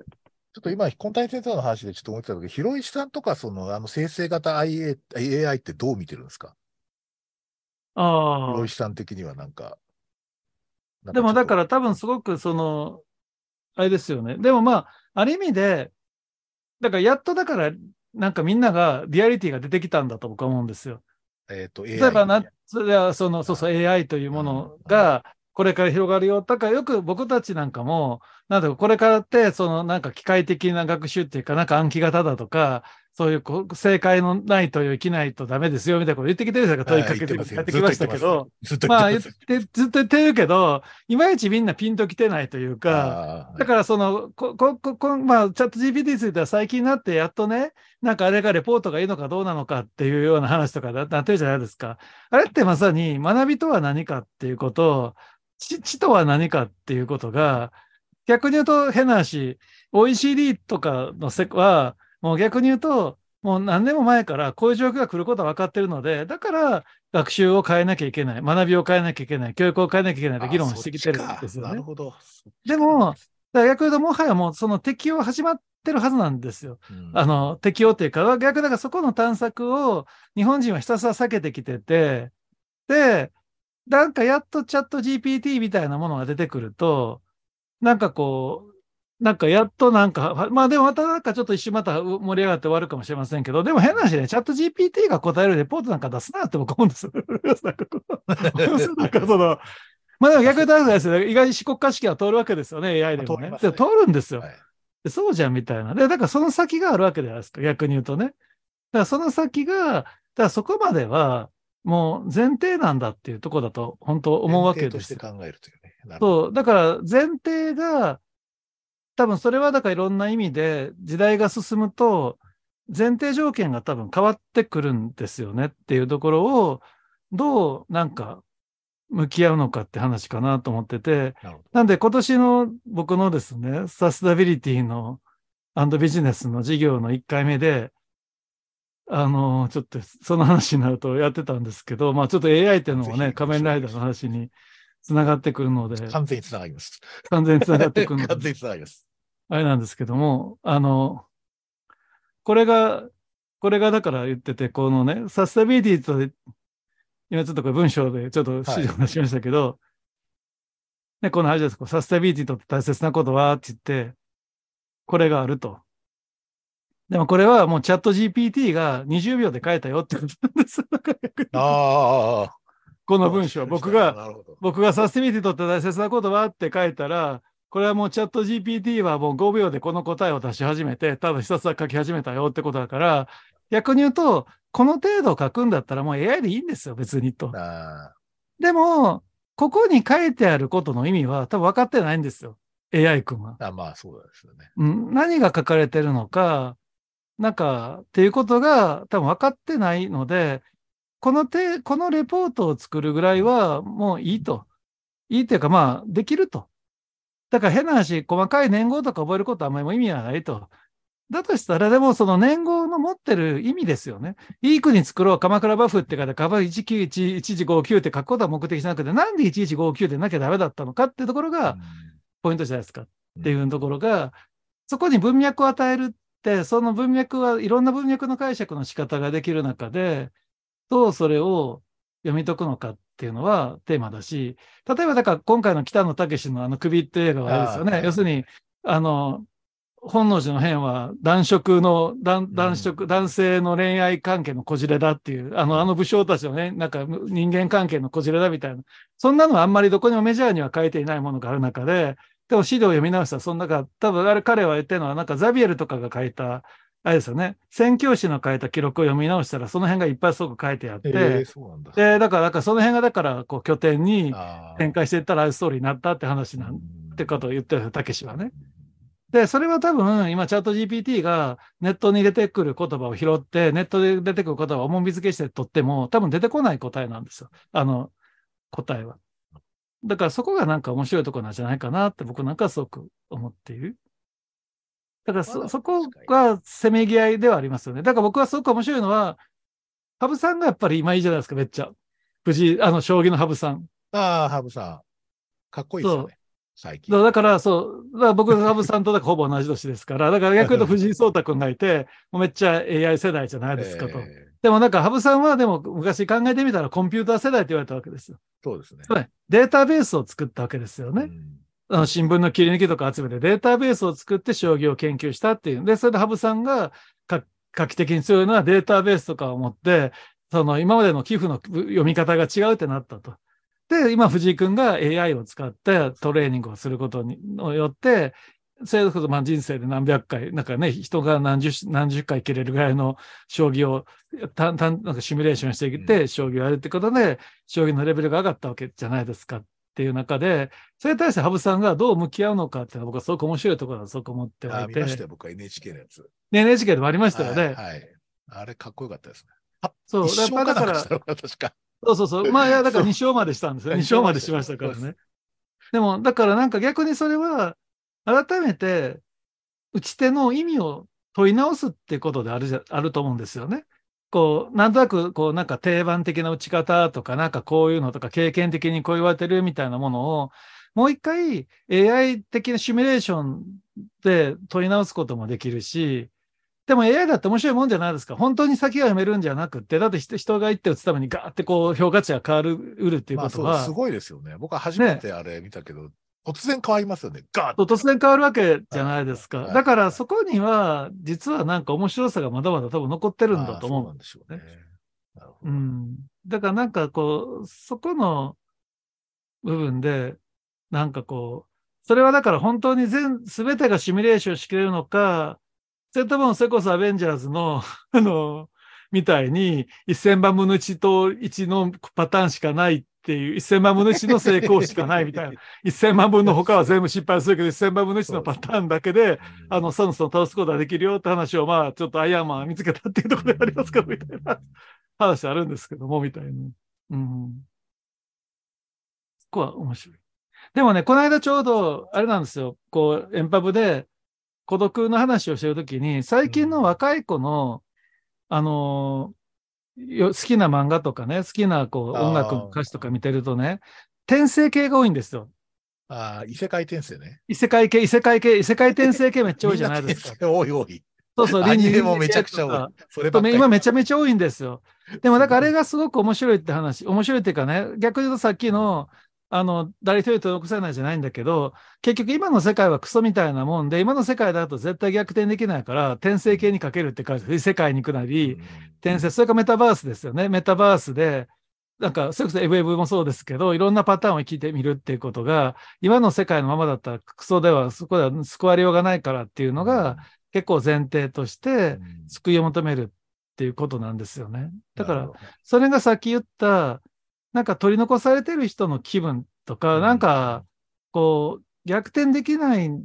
だし、もう逆転するとしたら、なんか、なんかそれこそ改造かなんかされて、めっちゃこう立場をガッて逆転するぐらいな感じの、勝ちか負けかみたいな感じでしかないんだみたいな、なんかその時代の気分っていうのは、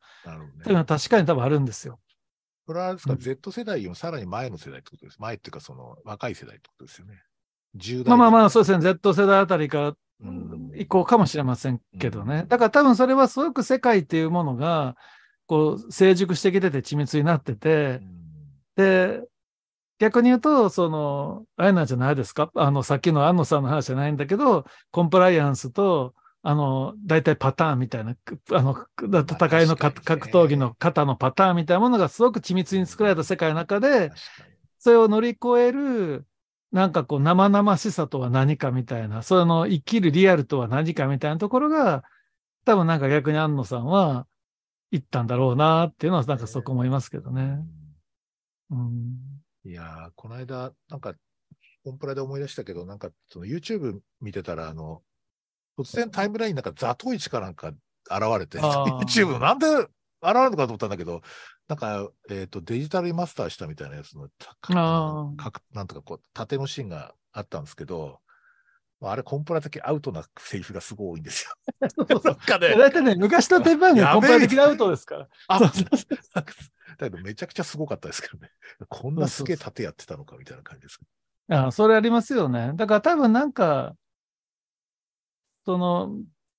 さっきさっきおっしゃってたみたいになんかこう特撮が雑だから脳内保管するだとか、アニメもそうじゃないですか。そうです。ヤマトとかめっちゃスムーズに動いてるイメージがありますけど、まあそういうのの2、3シーンだけでは、あとは大体こうそうそう。そうそう。形もおかしいしね。作家も形もおかしいし、まマクロスは 何も、何も絵はカクカクしてるし、だしですね。なんかガンダムだって適当なもんだし、みたいな。そうなんだけど、脳内保管して、なんかめっちゃ、なんかモビルスーツめっちゃ格闘技してるみたいな感じなんか思ってるんですけど、なんかそんなことは何もないやってないですけどね。そうですね。そうですね。そうそうそね。でウルトラフォークとかめっちゃかっこいいと思ってますからね、やっぱりね。う。いや、ウルトラフォーク一番完全に保管してますよね。そうそう、めっちゃ脳内保管してますよ。ものすごいかっこいいものだと思ってますから。だだからプラモが売れるんですかね。そうそうそう。ガガンプラとか。ガンプラとかね。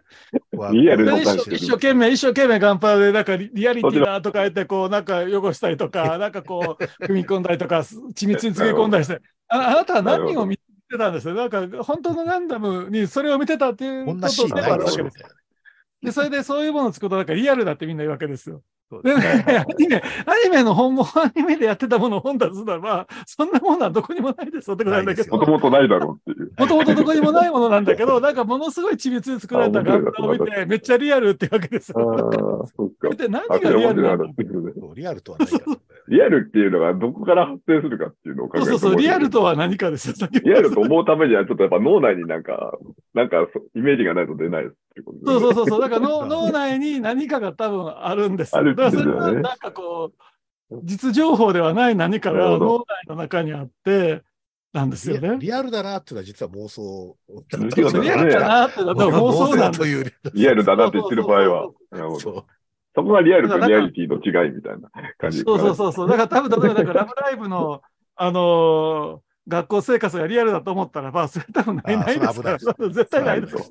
ない。そうそうそうなるほど。ないからっていう。あ、面白い今の話。そう。だからね、リアル、リアルとは何かって結構面白いんですよ。そうですね。そういうことなんですね。ああ、なるほどね。うんそっか。だから、リアルって何か願望みたいな、願望っていうか、まあ脳内保管しも含めた、こう、見たいもので、でもそれがぐぐるっと先をしてば一周回って今、テクノロジーとかを使うことで見れるようになってきたっていうところは多分なんか、なるほど。あの絵絵的にできるようになってきたっていうのは一つの現代的なテーマではあるんですよね。だね落ちただ最初からその状態しか知らない若い人たちがどうなってくるんだろうっていう。そうそうそうそう。そのね、あの、妄想を持ってない、持ってなくて、最初からそれに出会ってる若い人たちが大きくなったらどういうふうな感情を抱くのかな、みたいまあ、超高解像度のディスプレイとかに映ったら、もはや現実であるって話になってるから、そのな。えだからそういう点であれですよね。ちょっとリアルってなんだっていうのはすごい、かなり現代的なテーマですよね。そうそう、リアルは面白いです。また改めて、なんかぐるっとしてた昔はもうちょっとなんか雑なリアルな感じで、まあそうですね。なんかこう、なんかこう、マクロスとか見たとき、なんかリアルだみたいな、戦闘機リアルだとか言ってよ喜んでてよかったんですけど、なんかこう、今の時代のリアルとは何かって結構難しいですよ。なんか緻密なコンピューターが出てきてきて、でも例えばね、このライオンキングとかのあの実写版のライオンキングとかね、本当にライオンみたいなイメージですけど、でもなんか言葉喋ってて、みたいな感じがある中で、あれを果たして子供に見せることがいいことなのか問題ってあるんですいよ。や、わかりますよ、それ。すごいねだからこれは違うよなとか、あんまりなんか、え、これって CG なんだっていうのはそんなにこう、なんか今驚きじゃなくなってるから、そうそうそうそうそう。まあなんか物として捉えてる可能性高いですよね、子供えとかね。ね。ううんん、そこですよね。だからそう、本当の、本物の、本物を見るっていうことと、そういうものと、でもだから逆にさっきの、なんかこうリアルな戦いとかね、リアルなこう苦しみを描くっていうのは、それでずっと映画のテーマなんですよ。本当に苦しんでる人を取ればリアルな、うんなんていうの、苦しみが伝わるわけではないっていうのは、なんか映画っていうのはそういうもんではあるっていうのが多分なんかすごくあって、まあその辺がでもなんかすごく一つの今のなんかこうテーマなんだろうなと。でもすごくこう形式的に作られたものでは、すごくな何か違うっていう気分も多分すごくあるんだけど、ねみたいな。うん、まあだから今今年とかも一番ヒットしたスラムダンクとかでしょ？で、ええあとその邦画だと。だからまあやっぱりなんか、そのリリアルとかリアリティの問題ってすごい、ちょっとかなりその辺提示してる気がしますよね。そうですよね。なんかスラムダンク割となんか脳内保管してたものがなやっと見れるようになっただけだと思うんですけど、ね、僕あんまりね、見たことないんで、ちょっとあれだけど、ファンの人人たちとか同僚でいて、なんかすげえ良かったとかって言っててですね、やっぱりなんかこれが見たかったみたいな感じ。そうそうそうそう。多分それはさっきの、さっきの、さっきの、脳内保管、脳内保管してたものが、本当に映像として出てきた喜びだと思いますよ。そうですよね。なんかあの、ちょっと違う話だったが、ヤマト2199見たときは、なんか、僕はヤマト見て好きでよかったんだと思いましたもん、なんか。ああ、あれ完全にあれ完全に保管してましたよね。そうそうそうそう。だからあれはなんかこうちゃんと逆に言うと過去をきれいにしてくれたっていうか、そうそうそう。あの、さ、細部、ディテールがね。そうそうそうそうシルツに娘がいたんだみたいな、そういう。そういうのあるよね。そっちで、そっちを保管してくれたと。そっちを保管してくれたと。そっちも保管してくれたりとかね。なるほど。でもだからそういう作業をある意味で新シリーズってまあちょっとまあそうそうそう。いや、そう時間的にそうですね。そういう作業ではあった。だから多分それは、多分なんかその、こう、つまりなんか、古びた IP を固定された文脈じゃなくて、もう一回改めて新鮮に捉え直さないと、あの、生き延びれないんじゃないかっていう気持ちでは多分あると思うんですよね。古いものを古いままとして保存しておくんじゃなくて、もう一回こう、今の時代にもう一回こう、こういう形で磨らせることが、なんか次の世代の人が面白いって思って、自分たちが面白いと思ったように面白いと思ってほしいみたいなのが、多分安野さんが一番したかったことなんだろうなとはなんか、そこものは思うんですよね。いや、羨ましいな、そういう仕事できる人。あまあ、羨ましいっていうか、まあ、やりたいなと思う。ずっとそういう作業を多分、安野さんの中ではされてるんですかね。そのそれこそエヴァの頃から、えー、大根の、大根のウルトラマンか。からね。一貫してるよね。ずっとされとるんでしょうかね。うん。いや、だと思いますよ。うん、だから多分その、なんかあるじゃないですか、こう、なんか、なんかこう、さっきの、なんか仮面ライダーもだんだん子供、子供っぽくなっていくってなるんだけど、うん、本当は一番最初のスタート、だから、先生初めたいな、最初の9話がね、やっぱり一番いいんだみたいな話な時の、あの時に見た、おーっていう気持ちを、なんかこう、残しておきた、おかないと、っていうのが多分なんかみんなにとってあるんじゃないかなっていう気は、そうしますけどね。うん、そこを残しておきたいっていうなんか、あんまりそういう、こう、なんか若い頃に見たのにこだわってるっていう段階の人とかって、あ段階はこだわってる人いるなんかあんまり、あの、患者さんとかでいないんですよ。いるっちゃいるけど、なんかすげえ昔の少年時代のことにえらいこだわってるなみたいなお年寄りってあんまりいなくてですね。あまあ、自分があの学生運動してた時に聴いてた音楽とか、なんか CD とか持ってる人いますけど、僕すごいなんかそういう。それはね、なんかね、今のね、70ぐらいの人たちって、ひたすらね、社会が新しくなっていくプロセスしか経験してないんですよね。ああ、更新されてだから、だから逆に言うと、ちょうどね、今、段階の世代で、なんか VR とかやってる人がやっぱりいるんだけど、でも私たちの世代って順番に新しいものが出てきて、だからなんか全部こう、そこに適応してきた世代だから、そかだから今順番に来て VR が順番に来たということで全然抵抗感がないっていうか、うん。うん、ああ、次、次はこの段階なのね、みたいな、なんかそんな感じ。そうか、ノスタルジーじゃ、ノスまあ、ノスタルジーのありかっていうのはなかなか難しいっていうか、ノスタルジーを感じにくい世代になってきたのかもしれないな。そうですね。だから多分、その、あれなんじゃないですか。逆に、その、ちょっとその、いわゆる段階の世代の後の、ちょっとこう、ね、そういう世代、新、新、新世代みたいなところになってきた中に、っていうのと、あとやっぱり、僕ですよ、それってか。そうそうそうですよね。新人類世代って言われたし。そう、新人類世代みたいな感じの人たちっていうのと、あともう一つは、やっぱりこう、なんていうかな、こう、アイデンティティの持ち方の問題だとすごく思うんですよね。うん、なんかその、アメリカって、すごい歴史がない国じゃないですか。200年ぐらいしか、200何十年ぐらいしかないから、だからひたすらこう、なんか自分たちのもので、これが自分たちだけみたいなものを一生懸命言い続ける必要が多分あるんですよ。うんうん、っていうような意味で言った時の、でもなんか、その新新人類ぐらいの人たちって、なんか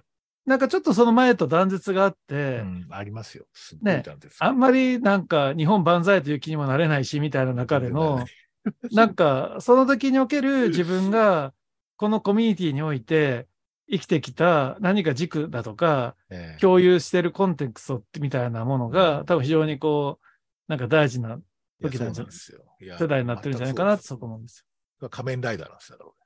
いや、そうそう、そうだと思う。ら仮面ライダーがすごい重要なんですよ。うん、止めないんですね。なんで？アイデンティティ上重要なんですよ。なんか俺が俺が俺である、なんかこう、根拠みたいなやつって結構、そうそうそうそういうところにありますよ。あの、コンテンツ。だから、今ちょうど僕とか、だからスタートレックはまさにそういう感じなんですよね。でだからまさにネクストジェネレーションだけども、ちょうどこれスタートレックピカードってやったわけですよ。はいはいはいはいあれだからこう、ネクストジェネレーション噂の世代がもう一回集まるんですよね。こう、当時40歳ぐらいの人たちがもう一回なんか40年ぐらいの80ぐらいになって、もう一回全員集まるっていう。もうでもめっちゃな、めっちゃおおと思うみたいな感じで、なんかそれはもうなんか古臭いだってなんかノスタルジーだなと思いながらも、なんかこう、そういうものが、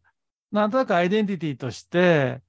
多分なんかすごく必要されてる。特にアメリカにとってみると、うん、例えばこう、新スタートエックの時代ってまさにポリティカポリティカリーコレクトがいいというか、あー、人はもっと分かり合えるまし、ねなんか進化できるし、うん。なんかね、そういうもっともっとなんか人間性っていうものが大切なんだみたいなところから、だんだんとごちゃごちゃしてきた世界に、もう一回ちょっとピカード館長が必要だみたいな気分も含めて、なんかそういう意味でのノスタルジー。だからそれはだからその、マガみたいなものとは違う、なんか、なんかあるいは共和党的にはマガですよね。こう、トランプの言う、メイクアメリカグレートアゲンなんだけど、なんか民主党的にはなんかもう一回こう、スタートレックみたいなものを思い出して、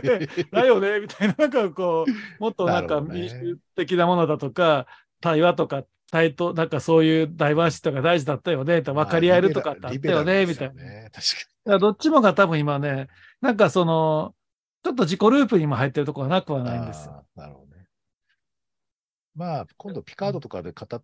たい気もしますが、僕はあれすごい、まあ、今まで見た中で一番よよかったかな。まあ、よかったです。それはよかったです。あの、とにかくこう80代の男性が苦悩する姿っていうのはめっちゃ新鮮なんですよ。めっちゃいいです。じゃあピカードやりましょうか。い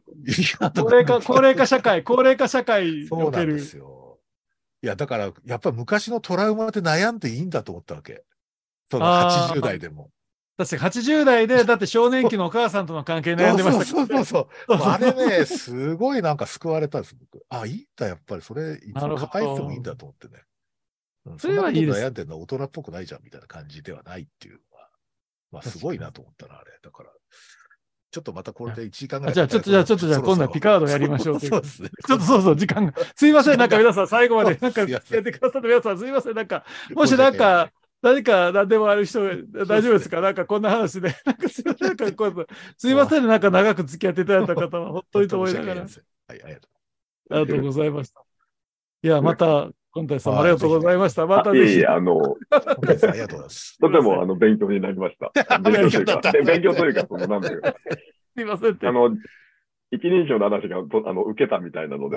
それが個人的だととても嬉しかったですす。ごい。その通り。はいいなんかものすごく。ありがとうございます。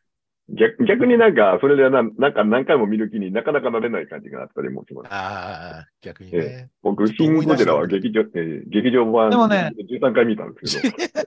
そ れわかりますあのね、それよくわかる。あのね、一人称的にかす自分と重なる映画は何度も見にくいんです。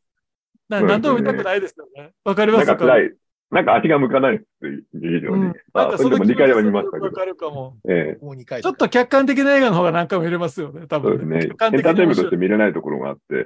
ええ。確かに確かに。まあ、サソリオは大好きですけど、あーサスリオーグいいですよね、めっちゃね。大大好きです。長澤まさみ大したもん、長澤まさみすごいなとだ。西野さんもすごいと思ったけど、ええあと八あの役を受けたのか。と。ねえ、長澤まさみめっちゃ偉いですよ。まあ、まあ、れはもうウルトラマンの流れです。もう無理やりやってる。あと、まあ、あと、あとそうだ、あれです、あともう一つは竹野内だから。ああ、竹内竹内がもうね立花東兵衛だったては、そう、立花だって言って、でもあれは立花だって言って、あれは偽名じゃないかっていうのが、なんか、竹野内のインタビューに載ってるんですね。そんなオチが実はあれ、でもあの、あれはな赤坂さん。名前分かった、あの名前赤坂さん分かってなんじゃないかものすごく感動しました、僕は。まあそうそうそうそう、なんだけけど、でもあれはあの最後の最後にまあ最後ね。本名は赤坂なんじゃないか説がある違うんじゃないかみたいな。本名は分かったか。実は。本名は赤坂なんじゃないかないんじゃないか。まあ、あそこでかろうじて新シリーズはあれだよね。こう世界線が通じ、だから繋がるから、ね。そうそう、世界線、そう、だから赤坂って重要なだけで繋がってるんですよ。登場人物は同じっていう、そうそういうことなんですよね。同じポジションで、だから多分あれですよ、上位概念とのまた結びつきが、竹野内豊ね。上位会で。いや絶対。上位会でなんかやっぱりだから彼のキャラクターすごい今後ちょっとキーになる可能性ありますよね。いや、そうだと思います。はい。そう、竹野内豊はね、上部構造との現場をつなぐっていう役で毎回出てきてるんですよね。だから今回も。政府の役割と、あこの現場の間の、間に立つ人っていう、それでちょっと、ええちょっと観察的に見ながら、あの、どうすんだっけみたいな感じでスッとっていうところにいるって立場で、だからその、まあ、それが一つの接点作りの役割を果たしてる接っていう点、接点ですよね。そうでね。ですすよね。うん。なるほど何かの気候との接点みたいなものと、うんまあでも多分だから、もし新仮面ライダー続編作られたら多分彼が主役ですよね。なんか それっぽいですよね。政府がショッカー化してたっていう。そうそう、彼が、彼が多うん分よりこう、敵のなんか結構敵というか、多分政府となんかその辺の多分間に入ってくるから、だから、だから、なんか続編作られたら竹野内がめっちゃ重要なキャラに多分なると思うんです作。られない気もするな。金が出ないような気がする。作られない気もするな。ちょっとまあ、もうちょっと、もうちょっと売り上げが伸びてたらいきそうな気がしますね。はい、じゃあそういうことでちょっと。はい、じゃあどうもすみません。長い時間。さん聞いてくださった皆さん、ありがとうございました。本当に。はいよろしくお願いします。じゃあありがとうございました。すじゃあまたじゃあどうもありがとうございましありがとうございましたた。どうもあありがとうございますはい、終わります。